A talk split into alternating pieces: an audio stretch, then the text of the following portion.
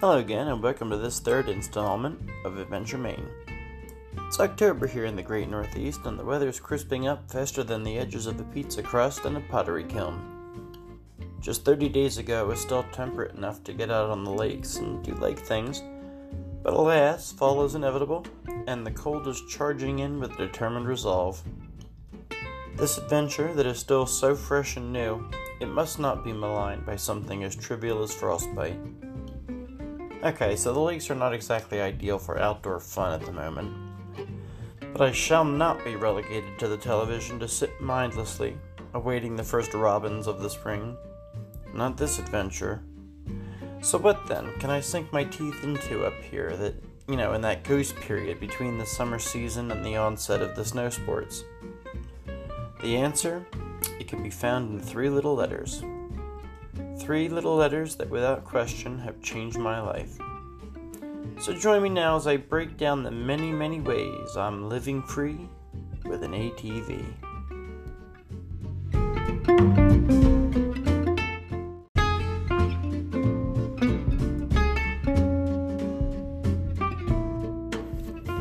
For the uninitiated and unfamiliar, Maine is abundant with trails and paths that crisscross the state north, south, east, and west ranging from smooth, hard packed gravel roads to the seemingly unpassable narrow trails chock full of water, sharp rocks, boulders, and pitfalls at every turn. Needless to say, the off road sport here is intense and thrilling. The machines needed to head out on these trails are known as ATVs. Most everyone is familiar with the four wheeler, so I won't go into detail on them. However, up here they have a toy I have never seen before this toy? The side by side.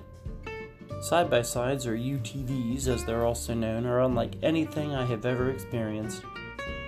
The only way I can describe them is to imagine a golf cart and a pickup truck had a baby, and then that baby was raised in the Fortress of Solitude on Krypton. I mean it too. These little beasts of a machine are more powerful than a locomotive and faster than a speeding bullet and I'll bet with the right gearing they could get over a building in a single bound. Okay, enough already now with the Superman parallels, but you get my meaning. They're tremendously capable vehicles that seemingly have no limit to their abilities. As a note, it's worth pointing out that they do not come cheap, however. Prices for a new base model UTV without even having a roof, windshield, or doors start at around 10 grand while top of the line units with hard doors, heat and air conditioning, glass windshield with a wiper, and electronic doodad, they can top out somewhere around 30 grand or even more. Make no mistake, they are expensive and rightfully so. The beatings these things take are real. The quality has to be top notch, and naturally, everything has to be waterproof. The tires have to be rugged, and the machine needs to be able to effortlessly move over dramatic terrain all while making the riders comfortable and safe. In my own humble opinion, I truly feel that you get your money's worth. Of course, I'm a bit biased because my new favorite thing here is being out on these trails. Unfortunately, I do not yet own an ATV. Soon, my friends, soon. However, I do happen to be friends with a great neighbor here in the county. And it's been said to me that everyone in the county is your neighbor. But the families behind me and next door, they're truly amazing. I could not have been more blessed than to have the wonderful people surrounding us as neighbors. In any event, this friend of mine is an avid outdoorsman, and his slogan is if it has a motor, I want to ride it. He has a boat, and so do I, but that's a future episode. He has a side by side, a four wheeler, and a couple of snowmobiles.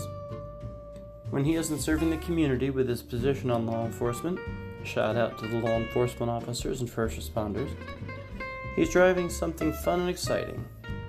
Even his family sedan is a total blast. As the Mainers say, it's wicked fun. Don't even get me started on the whole wicked thing. Suffice to say that in New England, it is quite the popular adjective. His UTV, and I know this may seem confusing, all the different terms I'm using here, but ATV, side by side, and UTV, they're all interchangeable for my purposes.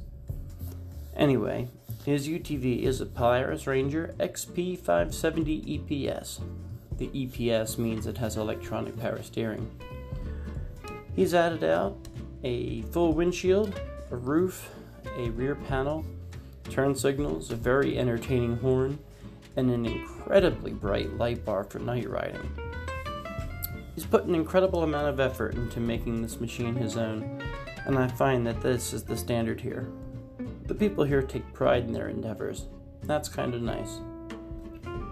Last week, I was out with Graham walking the dog, and our neighbor friend happened to be outside. We stopped to chat a bit, and on the subject of the trails, they came up. We told him that heading out on them was something that we would love to try sometime, and we were shocked when he handed us the keys to his Polaris and said, Go check them out, have some fun. You see, this is what gets me up here. Back in New Jersey, it would be unthinkable to lend somebody this valuable a possession to anyone. Yet up here, people look you in the eye and still have faith in humanity. Things are different. It's almost surreal.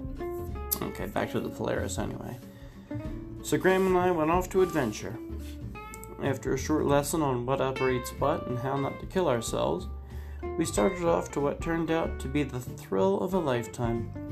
Let me tell you, you haven't lived until you went mud bogging with a giggling 80 year old.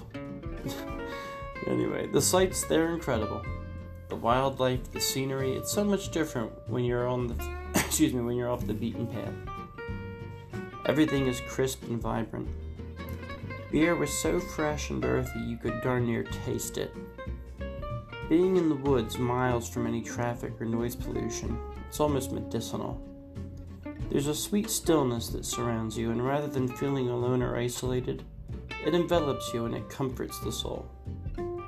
It truly is quite peaceful.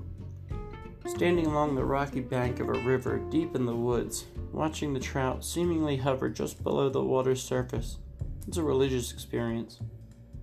A sense of serenity takes you over, and in that instant, right there where you stand, you commune with God. Whatever problems you've had, they melt down to your feet, and right there you're reborn. In this moment, all is right with the world.